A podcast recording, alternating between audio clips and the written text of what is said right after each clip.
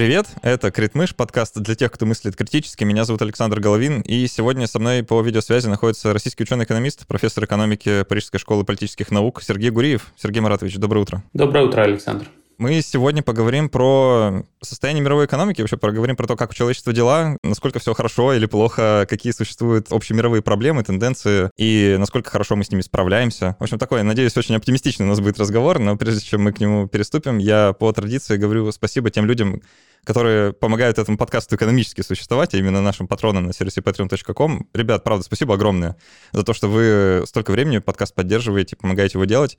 Без вас бы точно этого все не получилось. И чтобы получше как-то патронов отблагодарить, хоть что-то им вернуть, мы делаем расширенные версии основных эпизодов, где отвечаем на вопросы, которые нам патроны присылают. Вот сегодня тоже будем делать. Вопросов очень много, даже не уверен, что мы все успеем, но, по крайней мере, что-то интересное постараемся еще в расширенной версии сказать. Вот. Ну, кроме того, действует приглашение в закрытый телеграм-чат. Можно предлагать гостей, можно участвовать в обсуждении, можно как-то общаться со мной и с другими участниками сообщества. В общем, всячески приобщаться. Так что, если вам интересно с подкастом взаимодействовать поплотнее, то, пожалуйста, проходите по ссылке внизу, становитесь патронами. Это очень приятно для всех. Сказал все, что должен был сказать. Э, Сергей Маратович, давайте начнем вот с чего. Справедливо ли будет сказать, что последние лет, не знаю, 30-50 мы живем в том, что наши потомки будут вспоминать как некое такое золотое время или золотой век человечества? Потому что качество жизни вроде бы растет, потребление тоже, образование, международная торговля, кооперация, в общем, куда ни возьми, везде исторически максимальные показатели кажется, что человечество, в принципе, ну, в очень хорошей точке находится. В целом человечество находится в хорошей точке. Есть существенные проблемы. То, о чем вы говорите про золотой век, зависит от того, что будет дальше. Вполне возможно, что все будет еще гораздо лучше. Вполне возможно, что и уровень потребления, и качество жизни будет существенно лучше через десятилетия, и мы на это надеемся. В принципе, есть э, целый ряд проблем, которые требуют решения, но в целом, конечно, жизнь сегодня на планете Земля лучше, чем 30 или 40 лет назад. Лучше, чем 100 лет назад или 200 лет назад, и лучше, чем 2000 лет назад. И в этом нет никакого сомнения. Я уверен, что мы можем об этом поговорить более подробно. Но да, в мире есть огромные проблемы, в том числе проблемы, угрожающие самому существованию человечества. Но, тем не менее, этих проблем меньше, чем раньше. И есть целый ряд причин считать, что человечество сможет с ними справиться. Где-то слышал такие любопытные рассуждения, что вот если бы мне предложили быть э, каким-нибудь королем лет 300 назад и обычным middle класс жителем Европы сегодня, то как бы выбор очевиден. Я не уверен, что король согласился бы с вами, потому что для многих королей важную роль играет именно ощущение богоизбранности и возможности управлять, беспрекословно управлять своей страной. Как вы правильно сказали, я живу в Париже, здесь стоит огромный дворец прямо в центре города, Лувр, и этот дворец э, – это дом одного человека, который считал, что государство – это я. И э, для него вполне возможно наличие горячей воды или э, хорошо работающей системы общественного транспорта было бы не так важно. Но вы правы в том, что когда вы рассматриваете качество жизни, вполне возможно, нужно говорить не о короле, а о среднем человеке или даже о самом бедном человеке. 50 лет назад известный американский ученый Джон Роллс написал такую книгу, которая называется «Теория справедливости» Theory of Justice. И его аргумент был в том, что когда мы оцениваем общество с точки зрения справедливое оно, процветающее оно или нет, мы должны выбирать не исходя из того, что мы будем королем, а из того, что мы будем средним человеком или даже самым бедным человеком. И в этом смысле, конечно, сегодняшнее общество устроено гораздо более справедливо, чем феодальное общество, где благами цивилизации пользовались верхние 1 или 2%. Ну хорошо, это просто так странно воспринимать, что вроде бы у нас все нормально, все идет хорошо, все показатели растут, уровень благосостояния растет, но при этом вы так вскользь упомянули, да, что есть проблемы, которые угрожают в том числе самому существованию человечества. Давайте, может, как-нибудь на них обратим внимание. Что же это за проблемы такие, ну или, может, лучше сказать, вызовы, да, сейчас так модно не проблемы все называть, да, вызовами. Какие вызовы тогда стоят перед э, человечеством, так вот в глобальном смысле? В глобальном смысле у человечества есть э, два экзистенциальных вызова, то есть вызова, которые угрожают самому существованию человечества, это ядерная война и изменение климата. И, и то, и другое – это серьезные проблемы. Мы знаем, что время от времени Россия говорит о том, что если вы не будете признавать наши границы, то мы будем использовать ядерное оружие. А Россия – это страна, у которой не признаны границы. Грубо говоря, Россия и весь остальной мир по-разному оценивают, где проходят границы Российской Федерации, что само по себе уже важный риск. Но самый главный риск – это, конечно, глобальное изменение климата, глобальное потепление. И вот э, В прошлом году, в 2021 году вышел такой фильм на Netflix «Don't Look Up», «Не смотри вверх». Я как раз хотел про него упомянуть, да. Который, собственно, показывает в ускоренном времени то, как люди воспринимают глобальные изменения климата, глобальное потепление. А, этот фильм сейчас многие воспринимают как историю о ковиде, история пандемии. Но на самом деле этот фильм был задуман до ковида, и он просто вышел сейчас, потому что это отняло некоторое время. Сделать фильм, выпустить его во время пандемии. Но этот фильм про климат. И этот фильм про то, насколько общество пока не до конца осознало срочность и серьезность этой проблемы. Впрочем, надо сказать, что более молодые люди, которые хотят жить и в 2100 году, гораздо серьезнее относятся к этой проблеме, чем те люди, которым сегодня 70 лет и которые не собираются жить в сотом году, для которых глобальное изменение температуры на 2 градуса или на 4 градуса в сотом году – это одно и то же. Вот поэтому такая проблема есть. В принципе, конечно же, у человечества есть ресурсы, возможности, технологии для того, чтобы бороться с глобальным потеплением – есть э, механизмы, которые позволят изобрести еще более эффективные технологии, чтобы бороться с глобальным потеплением. Но это вызов, это настоящий вызов, и без работы в этом направлении мы можем действительно увидеть, как э, будут вынуждены переехать сотни миллионов людей, что само по себе вызов. Мы можем увидеть, как будут затоплены целые города или даже страны. В общем, целый ряд катастрофических изменений может произойти. И в Голливуде снимают целый ряд фильмов катастроф, не только с кометами, но именно что с глобальным изменением температуры. И был такой фильм а, «Послезавтра» да, да, называется. Очень хороший тоже. Типичная история про то, что может произойти. Но в целом, вот если вы сегодня разбудите среднего человека в мире, не человек, который живет в России, в России почему-то эта проблема воспринимается в меньшей степени. Если вы разбудите среднего человека в мире, он скажет, что вот именно эта проблема является экзистенциальной забавно, на самом деле, потому что, мне кажется, в России восприятие вот ровно такое, как у одного из персонажей этого фильма «Don't Look Up», который там такой местный мультимиллионер, да, вот, э, значит, изображение капитализма, что, ну, а нам это выгодно вообще-то, да, что вот изменение климата, особенно для России, у нас там, ну, разные аргументы приводят разной степени валидности, там кто-то говорит, что пахотных земель станет больше, кто-то говорит, что Сибирь наконец потеплеет, кто-то говорит, что вот Северный морской путь э, станет более проходимым, да, что, ну, выглядит действительно довольно важно. Ну, как будто бы нас это в меньшей степени касается. И вот такое ощущение, я думаю, оно у многих присутствует, ну, и в том числе на самом верху. Это правда, и вы знаете, Владимир Путин очень любит животных, и он переживает, что, например, ветряная энергия вредит кротам, червякам и птицам. И в этом смысле он говорит, что лучше топить ископаемым топливом, чем а, использовать возобновляемые источники энергии. Но если говорить серьезно, вы сказали, что я профессор, я профессор, но я, как и вы, немного э, блогер. У меня есть свой YouTube-канал, и там есть в том числе и видео, которые обсуждают серьезные глобальные проблемы, экзистенциальные проблемы. И вот в этом втором сезоне моего шоу «Что же делать?» мы обсуждаем в том числе и изменение климата. И мы обсуждаем в том числе и эти аргументы, в какой степени для России выгодно или невыгодно э, изменение климата. И, конечно же, когда мы говорим о потеплении в Сибири, Сибирь уже потеплела. И каждое лето в Сибири происходят пожары, лесные пожары, которые приводят к самым драматическим последствиям для людей, которые живут Сибири. И в этом смысле говорить о том, что это не касается России или это только принесет выгоды России, это, конечно, неверно. Кроме того, Россия, как страна, которая очень в серьезной степени полагается на трубопроводный транспорт, на газопроводы и на нефтепроводы, должна быть готова к тому, что будет таять вечная мерзлота, и, соответственно, города, которые построены на вечной мерзлоте, и трубопроводы, которые построены на вечной мерзлоте, от глобального потепления тоже пострадают.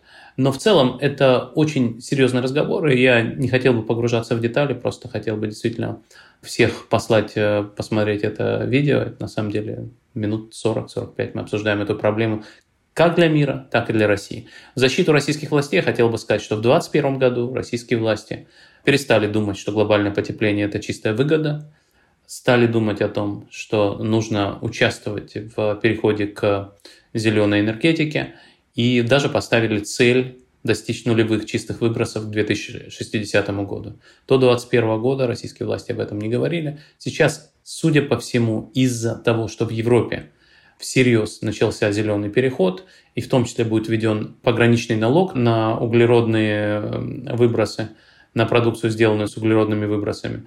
Видимо, российские власти задумались об этом, и начиная с 2021 года российские власти тоже серьезно относятся к этому вопросу. А если обратить внимание на экономическую сторону вопроса, потому что такое ощущение, что то, как, в принципе, устроена наша экономическая система, капитализм в таком в теоретическом смысле, да, кажется, что большая часть тех благ, которые получилась за последние вот, там, несколько десятилетий, она села в руках очень незначительного количества людей. И как и в этом же фильме, который мы, наверное, еще несколько раз будем вспоминать, такое чувство, что такие глобальные вызовы может оказаться так, что людям, у которых и так много денег, им окажется выгодно как бы использовать эту ситуацию для того, чтобы получить еще больше денег, да, стать еще богаче, еще могущественнее, еще, еще лучше, не знаю, что еще может быть нужно. А при этом все остальные заплатят за это. То есть это как бизнес as usual, что называется. Насколько вообще вот мы системно готовы к таким вызовам? Или, в принципе, то, как наша экономика работает, она системно не способна с таким справляться, вот просто в силу того, как это все устроено? То, о чем вы говорите, это очень важный вопрос, один из ключевых вопросов, который я тоже обсуждаю на своем канале. Это один из глобальных вызовов, который заключается в росте экономического неравенства. Неравенство в мире бывает разное. Есть вот экономическое неравенство, о котором я сейчас скажу. Есть вещи, связанные с дискриминацией, гендерным неравенством, расовым неравенством, этническим неравенством и так далее. Это разные вещи. Что касается экономического неравенства. В Соединенных Штатах последние десятилетия, как вы правильно сказали, основные выгоды от экономического роста получили верхний 1%, 5% или 10% населения. Как примерно в России в первые 20 или 30 лет перехода к рынку. Так вот, это связано и с объективными, и с субъективными процессами. Объективный процесс заключается в том, что в новой экономике большие компании работают более эффективно. Когда идет глобализация, то если вы самый лучший игрок на глобальном рынке, то вы получаете все, а игрок номер два получает ничего. Раньше, когда каждый играл на своем локальном рынке, была возможность существовать нескольким игрокам. Сегодня в каждой нише один или два игрока захватывают всю мировую экономику, и возникают э, объемы продаж, прибыли, рыночной капитализации, о которых мы никогда не слышали. Сегодня мы с вами разговариваем в те дни, когда компания Apple стоит 3 триллиона долларов. А, два года назад об этом нельзя было говорить, а 10 э, лет назад об этом никто не мог и помыслить. тем не менее, это правда. И связано это вполне с э, объективными процессами. Глобализацией, технологическим прогрессом. Экономикой, в которой победитель получает все. Вторая история заключается в том, что люди, которые раньше были средним классом в развитых странах, сегодня сталкиваются с новыми вызовами, когда их рабочие места замещаются роботами или перемещаются в развивающиеся страны. И возникает такая ситуация, где богатый богатеет, а средний класс становится беднее. Это объективный вызов. Можно ли с ним бороться? Можно. И э, здесь есть несколько ответов. Во-первых, если мы посмотрим на Америку, если мы посмотрим на Европу, то рост неравенства устроен по-разному. Грубо говоря, в Америке неравенство выросло, а в Европе, грубо говоря, почти не выросло. И в этом смысле такая европейская, континентальная или североевропейская модель работает лучше. Это модель, в которой у вас есть доступ к образованию, здравоохранению. Налогообложение устроено так, что не возникают сверхвысокие доходы и состояния после налогообложения. В этом смысле система работает несколько по-другому. А второй вопрос – это вопрос монопольной власти. Сегодня идет массовое расследование злоупотреблений монопольной власти бигтеха, больших э, технологических компаний. Опять-таки на моем канале есть видео про это. И действительно выглядит так, что эти компании злоупотребляют монопольной властью. Опять-таки это связано с тем, что они победители в этой технологической глобальной гонке. Но означает ли это, что ничего с этим сделать нельзя? Ответ – не означает. Антимонопольное регулирование существует, мы уже видели, как оно работает сто лет назад, когда оно возникло в ответ на подъем Рокфеллеров, Ротшильдов, Карнеги и так далее, когда американское общество решило, что монопольная власть опасна не только с экономической, но и с политической точки зрения. Если в одних руках сосредотачивается слишком много денег, возникает олигархия когда слишком богатые люди становятся и политически слишком влиятельными. И вот э, в России принято считать, что олигархия – это такое российское слово. В принципе, можно проследить э, происхождение этого термина к Аристотелю.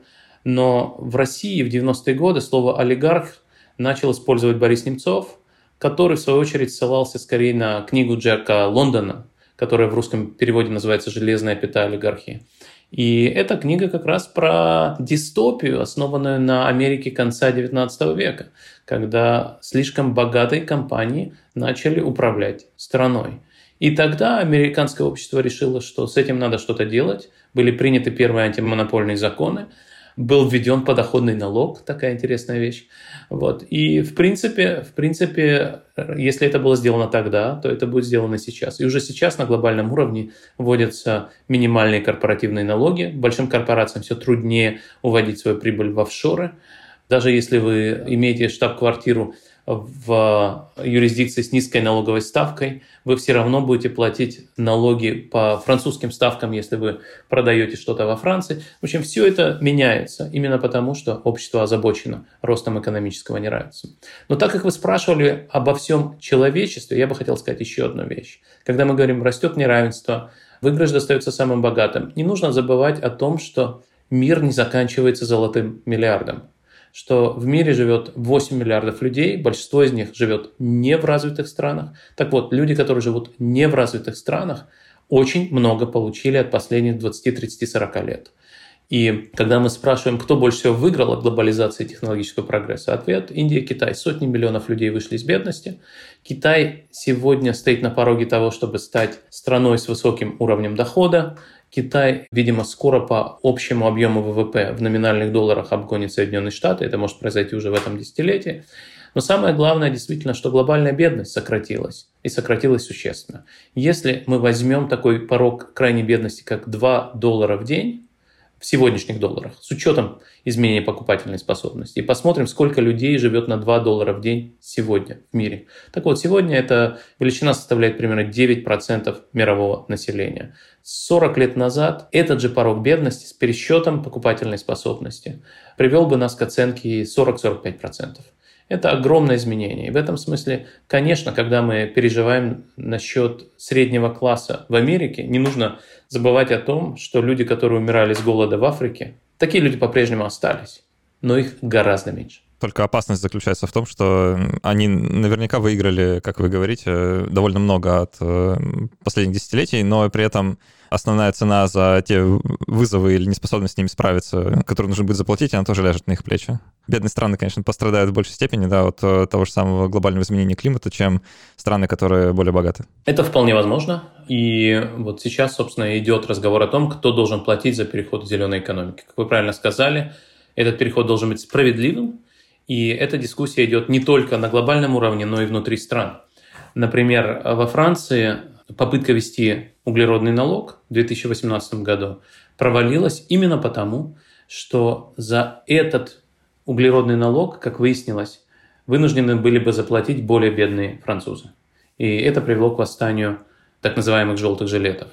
Это очень простая история. Если вы вводите налог на дизельное топливо, и речь шла на самом деле об очень небольшом налоге, буквально несколько центов за литр, в Европе это очень небольшая сумма, но это совпало с повышением глобальных цен на нефть, вследствие присоединения России к ОПЕКу, создания так называемого ОПЕК+.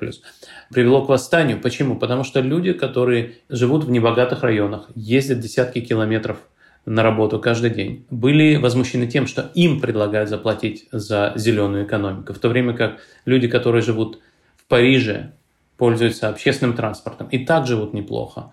Общественный транспорт субсидируется, может быть, он даже гибридный или электрический, во многом субсидируется государством они получают выгоды от более чистого воздуха и не платят ничего за переход к более зеленой экономике. И теперь консенсусом в этой области считается, что если вы вводите углеродный налог, собранные деньги вы должны справедливым образом раздать тем, кто страдает от этого. И, например, в Америке есть э, такое письмо, которое подписали тысячи экономистов, практически все американские экономисты, которые предлагают ввести углеродный налог, но раздать собранные деньги подушевым способом. Так что богатая семья, которая ездит на большом автомобиле, все равно в чистом расчете заплатит больше, чем более бедная семья, которая ездит на менее дорогом и менее, соответственно, неэффективном автомобиле. Вопрос справедливости в проблеме борьбы с глобальным потеплением – это самый главный вопрос. На международном уровне речь идет о том, что развитые страны пообещали заплатить 100 миллиардов долларов бедным странам. К сожалению, эти обещания пока не выполнены. Но это действительно очень, очень важный вопрос, как вы правильно сказали. При этом, знаете, у меня такое ощущение, что вот все эти меры, которые вы перечисляли, антимонопольные разные законодательства, дополнительные налоги, что многими это воспринимается как такое вмешательство в работу рынка со стороны государства и может даже быть ну, как-то отрицательно окрашено. Что плохо же, когда государство вмешивается. Мы же знаем, к чему это приводит. Там, к неэффективным производствам, к неэффективным компаниям, к монополиям государства, опять же, а это еще страшнее, кажется. То есть э, такое чувство, как будто есть обратное давление, которое против, чтобы в работу свободного рынка вмешиваться. Я рыночный экономист и считаю, что, конечно же, рынок лучше, чем государство, но любой экономист – на первом же курсе расскажет вам, что рынок не всегда работает эффективно, и существует ситуация, когда рынок нужно регулировать. И это не означает, что нужно переходить к марксистской экономике и что государство должно владеть активами, но регулирование, налогообложение – это крайне важные вещи для того, чтобы рынок работал хорошо и для того, чтобы рыночная экономика пользовалась доверием общества. И поэтому, конечно же, например, глобальное потепление, изменение климата – это один из таких примеров, который на первом курсе преподают все экономисты. Когда мы говорим о пандемии, это тот же самый вопрос. Если вы считаете, что у вас есть право заболеть и умереть, трудно с вами поспорить. Но когда вы передаете вирус другому человеку, это уже становится не только вашей проблемой. И в этом смысле проблемы, связанные с социальной дистанцией, с вакцинацией, это все проблемы, где любой самый либеральный экономист поддержит вмешательство государства. Если говорить честно, для меня это не просто такая теоретическая абстрактная дискуссия. Я работал главным экономистом Европейского банка реконструкции и развития несколько лет. И вот когда я там работал, мы как раз занимались тем, что определяли, что такое устойчивая рыночная экономика. Причем устойчивая не только с точки зрения экологии, но и с точки зрения политики. Что с точки зрения общества является рыночной экономикой, которая обладает политической легитимностью. Это, опять-таки, для банка ЕБРР не пустой вопрос, потому что миссия банка заключается в том, чтобы инвестировать в переход 38 стран к устойчивой рыночной экономике. И, соответственно, главный экономист должен ответить всем остальным сотрудникам банка, в том числе тысячам банкиров, которые занимаются финансированием проектов. Какие проекты нужно финансировать, какие нет – как определить, какие проекты приводят к переходу к устойчивой рыночной экономике, какие нет. И вот там мы много говорили о том, и вот как раз в 2016 году, когда я работал в банке, мы приняли новую концепцию того, что такое устойчивая рыночная экономика. Мы много говорили о том, что нужно учитывать и вопросы неравенства, и вопросы коррупции, и вопросы конкуренции. Один из первых признаков устойчивой рыночной экономики – это действительно конкурентность. Потому что, как правильно сказал президент Америки Байден, Капитализм без конкуренции – это эксплуатация. И, конечно же, рыночная экономика без конкуренции приводит к потере доверия обществам. И политики, которые поддерживают монопольную власть частных компаний, государственных компаний, такие политики в демократических странах проигрывают выборы, и так и должно быть. Следующий вопрос – это, конечно, экологическая устойчивость, Следующий вопрос – это устойчивость по отношению к финансовым кризисам, к энергетическим кризисам. Можно долго об этом говорить, но в принципе как раз вот несколько лет для меня это был вопрос, за ответ на который мне платили зарплату каждый месяц. И для меня это совершенно не абстрактный вопрос. Я готов об этом говорить долго, но надо понимать, что рыночной экономики без регулирования не бывает. Если рыночная экономика работает без регулирования, вы можете, особенно сегодня, когда существует такие технологии, такая степень глобализации, что возникают компании типа Apple и Amazon, которые выигрывают глобальную конкуренцию и иногда злоупотребляют монопольной властью, как это доказывают американские суды, европейские суды, Европейская комиссия, то такая рыночная экономика приведет к тому, что граждане восстанут против него, против нее, как мы это видим и в Америке, и во Франции. Еще одна вещь, как государства влияют на экономику, не только регулируя то, что происходит с игроками на рынке, но и регулируя денежную массу. То есть э, это та вещь, которым государство активно занимается, и сейчас э, в эпоху нашего пандемического кризиса, мне, знаете, я просто хочу с вами поделиться тревогой, которая вот меня как-то накрыла в процессе подготовки к нашей сегодняшней встрече и вообще процессе потребления информации такой научно-популярной, экономической на эту тему. Кажется, что 40% всех денег США напечатали за последние два года.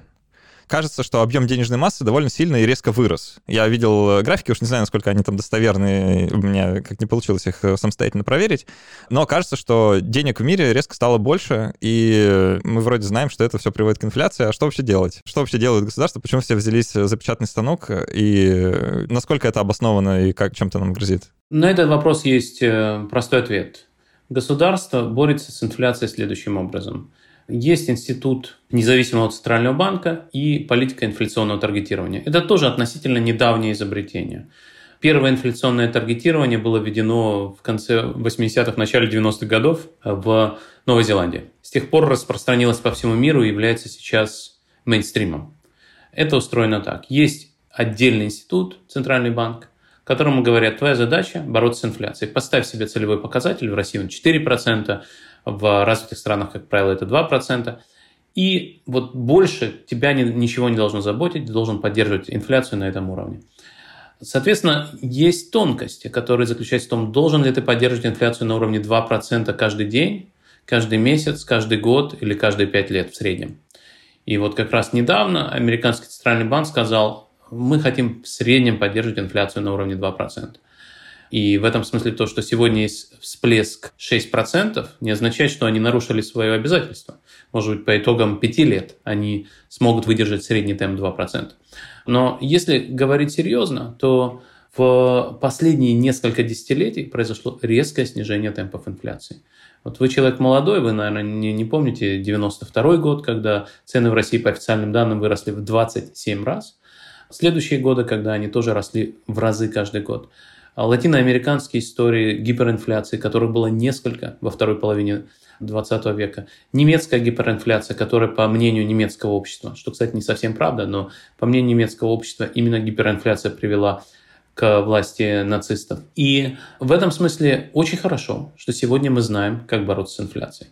То, что в 2021 году инфляция вышла из-под контроля, не означает, что битва проиграна. Как говорил центральный банкир, американский центральный банкир Гринспан, тот факт, что наши модели, которые ошибались 15 кварталов подряд, что наши модели самые лучшие в мире модели, что правда, ошибались 15 кварталов подряд, не, не означает, что в 16 квартале они дадут правильные предсказания. Надо понимать, что 2020-2021 год – беспрецедентные вызовы и для экономики, и для общества, и для аналитиков, потому что никогда такого не бывало. Трудно калибровать модель на данных до пандемии и рассчитывать, что она будет работать во время пандемии. Поэтому неудивительно, что модели ошиблись, что центральные банки зашли слишком далеко, и сейчас они будут возвращаться к нормальности. При этом, надо сказать, вот вы задали вопрос, почему так много денег напечатано сейчас, потому что слишком мало было напечатано 10 лет назад. Когда был кризис 8-9 года, в Америке на самом деле Центральный банк и правительство ответили достаточно агрессивно, куда менее агрессивно, чем сейчас. Они потратили гораздо меньше денег, чем сейчас. Тем не менее, американская экономика восстановилась достаточно быстро. В Западной Европе, особенно в Южной Европе, была предпринята попытка бюджетной экономии. Центральный банк не стал печатать так много денег, как сейчас. Это привело к огромному росту безработицы – Безработица выросла на десятки процентов в некоторых странах. В некоторых южных европейских странах молодежная безработица была 50 процентов. И это тот кризис, который привел в том числе и к росту популизма в Южной Европе, в Западной Европе, в Великобритании. И в этом смысле политический и экономический мейнстрим выучил этот урок и решил, что лучше не жалеть денег во время пандемии. И надо сказать, что при всех недостатках 2020 и 2021 года Мировая экономика упала не так сильно, западные экономики упали не так сильно. Сегодня безработица в Америке находится на уровне 4%, что для Америки является одной из самых низких безработиц. И в этом смысле ситуация не такая плохая. Но, безусловно, предстоит бороться с инфляцией, предстоит сокращать закупки облигаций, продавать облигации, повышать процентные ставки. Все это мы увидим в 2022 году. В первую очередь в Америке, но может быть и в Европе. В Европе всплеск инфляции не такой большой, но вполне возможно, что и в Европе произойдет ужесточение денежной политики. Но в целом, по сравнению с тем вызовом, перед которым встало мировое сообщество, конечно, всплеск инфляции на несколько процентов в течение нескольких месяцев – это не самое страшное. Вы правильно сказали, что денежная масса выросла на десятки процентов, а инфляция течение некоторого периода выросла на несколько процентных пунктов. Опять-таки, когда мы говорим, что в Америке инфляция 6% год к году, надо не забывать, что в прошлом году инфляция год к году была 0 или минус.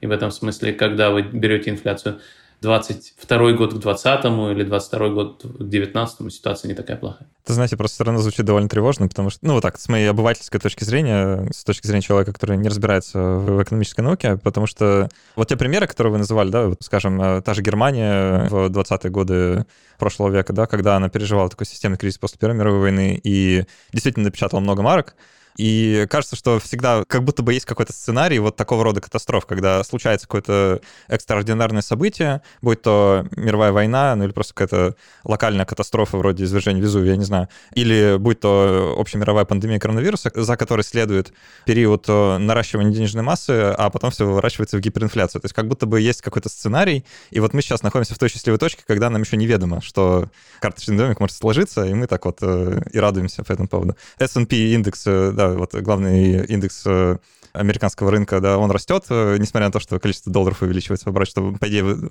вроде бы должен был бы упасть, а он хорошо себя чувствует. Это как-то странно просто. Кажется, что не очень здорово. Говоря про индекс, сразу скажу, что когда центральные банки снижают процентные ставки, индексы должны расти. Это чисто арифметическая зависимость. Почему? Потому что то, сколько стоит акция, это чисто приведенная стоимость всех будущих дивидендов по этой акции.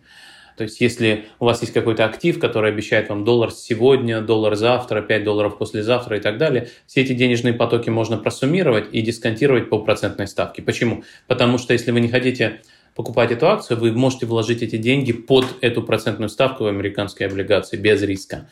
И, соответственно, если процентные ставки падают, то люди уходят из облигаций, покупают акции и наоборот – если процентная ставка снижается до нуля, то акции могут стоить на самом деле бесконечное количество долларов. Просто это формула из первой главы учебника по финансам. Поэтому здесь удивляться не стоит. Напротив, когда процентные ставки будут расти в 2022-2023 году, мы должны увидеть некоторое снижение курсов на фондовых биржах. И это опять-таки тоже механическая зависимость, никуда от этого не деться. Что касается ожидания катастрофы. Если будет мировая война с применением ядерного оружия, как я уже сказал, это экзистенциальный риск, все могут погибнуть. Это абсолютно точно. И такой риск существует. И еще один риск, связанный с технологическими компаниями, заключается в том, что у людей в голове разная реальность. Есть люди, которые считают, что никакой пандемии нет, а это Билл Гейтс, который пытается всех чипировать. Есть люди, которые считают, что вакцины не помогают, есть люди считают, что изменения климата нет, есть люди, которые считают, что Байден украл у Трампа победу на выборах. И то, как это происходит сегодня, вы можете жить в своей информационной реальности, я могу жить в своей информационной реальности, и мы будем оба уверены в своей правоте. Это то, чего не было раньше. И в этом во многом виноваты социальные сети, и об этом тоже нужно беспокоиться. Тоже нужно думать над тем, как строить совместное информационное пространство, как проверять фейки, как устроить э, факт-чекинг. Проблема только в том, что многие люди хотят жить в такой изолированной информационной реальности, и им не нужен никакой факт-чекинг. У них и так все хорошо. И даже тот факт, что без вакцинации они умирают с более высокими коэффициентами эти коэффициенты по-прежнему не такие высокие, потому что система здравоохранения все равно не развалилась. Поэтому они по-прежнему считают, что можно жить и без вакцин, и можно верить тем политикам, которые их обманывают. Мне кажется, что вот как раз последние два года они нам наглядно показали, зачем нужна такая профессия, как научный коммуникатор, да, как человек, который может грамотно, адекватно и в нужное время донести научную информацию до большого количества людей без того, чтобы вот получилось то, что получилось. Потому что у нас, конечно, я про Россию только могу судить, да, потому что здесь живу в этом информационном поле нахожусь, но кажется, что это во всем мире некоторая такая проблема возникла, что адекватно и вовремя донести нужную для выживания вообще людей, да, обществу информацию довольно сложно, потому что тут э, как с этой же кометой в этом фильме. Возникает такая странная ситуация, когда если начать кричать «волк» довольно заранее, да, когда еще можно что-то сделать не, довольно небольшими усилиями, то есть риск, что тебя просто не услышат, потому что у людей вообще-то свои проблемы, да, они заняты ежедневным выживанием, там какие-то своими бытовыми проблемами, а до каких-то мифических э, в их представлении угроз будущего им нет дела. И есть обратная ситуация, когда всем уже очевидно, что пора бы было бы что-то делать еще вчера, и вы сейчас начинаете об этом говорить, что вот надо было еще вчера, давайте хоть сегодня что-то сделаем, то это тоже странная ситуация, потому что найти вот этот баланс, ну, в общем, когда бить тревогу, да, чтобы люди обратили действительно внимание, это большой вопрос. И мне решительно непонятно, где искать на него ответ, потому что ну, вот с вакцинацией, да, и с пропагандой вакцинации как-то произошел какой-то совершенно жуткий провал, и даже непонятно, а как можно было бы сделать это лучше и адекватнее. Если честно, я думаю, что дело не только в научной коммуникации, но и в школьном образовании. Во всех странах, по крайней мере в странах с уровнем дохода, как в России и выше, большинство людей пытается получить высшее образование. Не у всех получается, но у всех есть среднее образование. И, соответственно, язык, на котором разговаривает общество, это язык, который они учат в школах.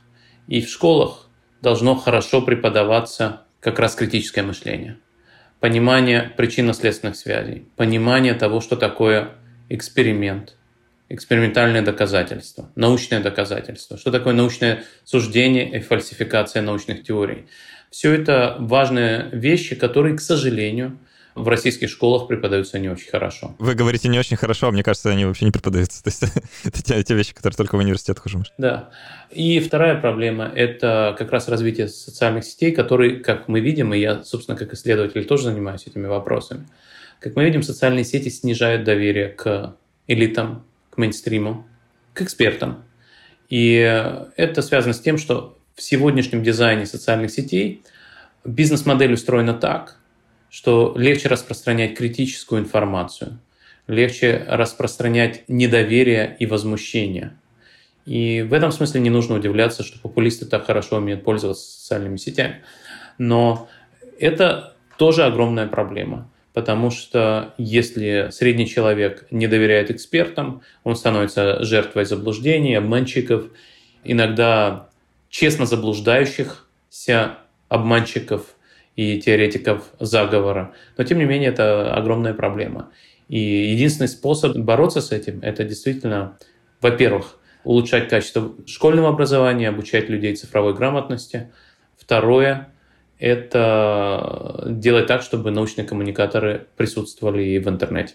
Пытаюсь сейчас представить, как выглядела бы социальная сеть, в которой легче распространять правдивые, честные, добрые сообщения, чем обратные. И даже не могу это вообще теоретически возможно, как его можно было представить. Такое чувство, что человеческая коммуникация, она вообще в целом, какие бы формы ни принимала, она чаще склонна распространять именно такие тревожные, э, не всегда правдивые сообщения, которые с претензией на сенсацию. Ну, я занимаюсь этим как исследователь, могу вам сказать, что есть целый ряд идей, и обычно речь идет о том, что в вашей социальной сети, прежде чем что-нибудь расширить, вы получаете предупреждение. Уверены ли вы в том, что вы хотите это расширить? А знаете ли вы, что вот эта информация не является факт-чект, то есть ее никто не проверял?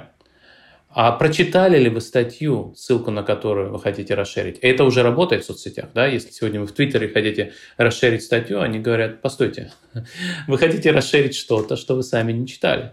Это все небольшие изменения, которые не ограничивают вашу свободу, просто заставляют вас еще раз задуматься. Но оказывается, что такого рода вещи могут серьезно замедлить распространение фейков. Мой самый любимый пример на эту тему, он произошел на Фейсбуке, наверное, лет 8 уже назад, довольно давно. Не помню, правда, что было за издание, но они написали новость примерно следующего заголовка. 60% пользователей Facebook ретвитят научные новости без того, чтобы прочитать дальше заголовка. А внутри тела самой статьи там было просто лорем ипсум, да, вот такая заглушка на латинском языке без какого-то внятного текста. И, ну, естественно, большое количество людей эту запись репостил и писал в комментариях, что вот, э, нам бы всем стоило быть повнимательнее, какой ужас. Что весьма самоиронично и действительно как-то соцсети располагают к такому поведению. К счастью, есть общественное репутационное давление на социальные сети, есть и давление регуляторов, и поэтому, конечно, социальные сети меняются то, как был устроен Facebook 10 лет назад и как сейчас, это разные Фейсбуки. Многие вещи меняются, у вас есть возможность сделать другие настройки. То же самое происходит и с настройками, связанными с приватностью, да, в том числе в телефонах. Это один из споров между Facebook и Apple. Facebook э, возмущен тем, что Apple позволяет пользователям по дефолту отключить слежку Facebook за пользователями айфонов. И в этом смысле изменения происходят и там, и там, и там, и там, и это очень хорошо. И нужно больше об этом говорить, и это заставляет Facebook и другие компании, которые работают в этом поле, меняться и меняться в лучшую сторону. Иногда эти изменения крайне противоречивы. И вот, например, вы помните, что когда Твиттер заблокировал э, Дональда Трампа, многие люди считали, что это нарушение свободы слова, но многие люди говорили о том, что, постойте, Твиттер – частная компания, ей нужно максимизировать свою прибыль. Она считает, что если она не заблокирует Дональда Трампа, то ее акционеры ей это не простят. И, соответственно, если вы являетесь сторонником свободы предпринимательства, как многие либертарианцы, наверное, вам следовало бы поддержать Твиттер в том, что он имеет право блокировать, кого он хочет. Следующий вопрос. Твиттер, может быть, это монополия. И тогда, если это монополия, то тогда ее редакторская политика должна регулироваться. И опять-таки это тоже вопрос для левых и правых политиков и экономистов. Имеем ли мы право регулировать монополии или нет? Следующий вопрос – это является ли Twitter и Facebook СМИ или нет? И Twitter и Facebook говорят, нет, мы только платформы, мы даем возможность людям высказаться, мы ничего не редактируем. Это, конечно, неправда, потому что само формирование ленты – это уже редакторская политика, не говоря уж о том, что сейчас происходит много факт-чекинга, модерации и так далее. И, соответственно, если это СМИ, то это, наверное, должно регулироваться как СМИ. И опять-таки это вопрос для левых и правых политиков. Стоит ли регулировать СМИ? Стоит ли штрафовать за фейки, за непредставленность второй точки зрения? Все это очень сложные вопросы, но в целом я остаюсь оптимистом. Человечество умеет достигать консенсуса по этим вопросам, потому что есть демократическое принятие решений. Есть дискуссия, в том числе в гражданском обществе, в том числе в парламенте, есть способ э, принятия законов. Как раз хотел спросить под конец э, нашей с вами записи, насколько вы оптимистичны в отношении человечества. Ну, кажется, вы уже как-то вплели это в ответ на предыдущий вопрос. Но от себя просто добавлю, что мне тоже хочется верить, что вот несмотря на все эти проблемы, которые мы сегодня перечислили, да, и там риски какой-то глобальной ядерной войны и глобального изменения климата, миграционного кризиса, который за ним последует, пандемии коронавируса в том числе, что мы все-таки сможем как-то договориться и все это преодолеть, несмотря на то, что разногласий тоже хватает, и социальными сетями что-то придумаем. И мне кажется, что сам факт того, что эта дискуссия уже идет, пусть она еще в таком довольно зачаточном состоянии даже на Западе, у нас-то ее, в принципе, почти не существует, но тот факт, что мы с вами хотя бы здесь можем об этом поговорить, это уже довольно важно, мне кажется. Да, Александр, еще раз скажу, у меня есть канал, который называется «Что же делать?», его можно найти как Сергей Гуриев, и там все эти вопросы обсуждаются. Первый сезон этой передачи был посвящен тому, как будет устроена прекрасная Россия будущего. И это как раз та дискуссия, что нужно делать России для того, чтобы стать нормальной, мирной, процветающей, демократической, свободной страной. А второй сезон этой передачи как раз был посвящен тому, о чем мы говорили с вами сегодня и сейчас. Глобальным проблемам, которые не так просто решить. Проблемам неравенства, проблемам дискриминации. Это очень серьезная проблема. Вы человек, у которого русское имя, русская фамилия. Вам трудно себе представить, каково жить в России человеку, который выглядит немного по-другому, так как я и у которого не русская фамилия. Насколько тяжелее жить женщинам или представителям ЛГБТ-сообщества. И в этом смысле это тоже серьезная проблема. Может быть, для большинства, для белого православного мужчины эти проблемы не выглядят важными, но для человек, который подвергается дискриминации, это огромная проблема. Есть еще одна проблема, о которой мы сегодня с вами не поговорили. Это проблема трансграничной миграции, миграции из бедных стран в богатые. И эта проблема никуда не денется, потому что, несмотря на весь прогресс, о котором мы сегодня говорили, разрыв между богатыми и бедными странами остается, следующие 10 лет он не исчезнет, и в следующие 20 лет он не исчезнет. А есть очень важная закономерность, что по мере того, как бедные страны будут становиться богаче, на самом деле миграция будет не падать, а увеличиваться, потому что люди из самых бедных стран будут иметь средства для того, чтобы переехать. А разрыв будет по-прежнему большой, поэтому они будут хотеть переехать. Поэтому такого рода проблемы будут оставаться. И если мы не справимся с глобальным потеплением, то эти проблемы будут только усиливаться, потому что в бедных странах, конечно же, справляться с последствиями потепления труднее, дороже. И в этом смысле, если и будут климатические беженцы, они будут, естественно, не из Нью-Йорка, а скорее из Нигерии. Поэтому проблемы есть. И не нужно думать, что все проблемы решат себя сами. Это, это тоже очень важный вопрос, что над этой повесткой нужно работать. Она сама себя не решит. Но можно оставаться оптимистом, в том числе и потому, что мы знаем, как эти проблемы решаются. Мы видим, что в Европе и в Америке выбросы сокращаются в реальном времени – на существенные величины. Мы видим, что страны переходят на более зеленую энергетику, на более энергоэффективный чистый транспорт. Мы видим, что и в проблемах дискриминации налаживается решение, как вы правильно говорите. Мы видим, как можно придумать решение регулирования цифровых платформ. И там, и там решения не являются совершенными. Но в целом я бы сказал, что надежда есть, и не нужно быть пессимистом. Я бы сослался на такую книгу, которая называется «Просвещение продолжается». По-русски она называется, мне кажется, так. Стивена Пинкера. Стивен Пинкер – главный оптимист. С моей точки зрения, он, наверное, местами слишком оптимистичен. Есть много людей, которые пишут книги «Антипинкер», показывая то, насколько он иногда выборочно подбирает данные. Но в целом его посыл правильный. Он говорит о том, что прогресс есть, Прогресс идет трудно, у него есть много противников, но рациональность, прогресс, разум, наука так или иначе порождают надежду на то, что человечество будет жить лучше и сможет справиться со своими проблемами.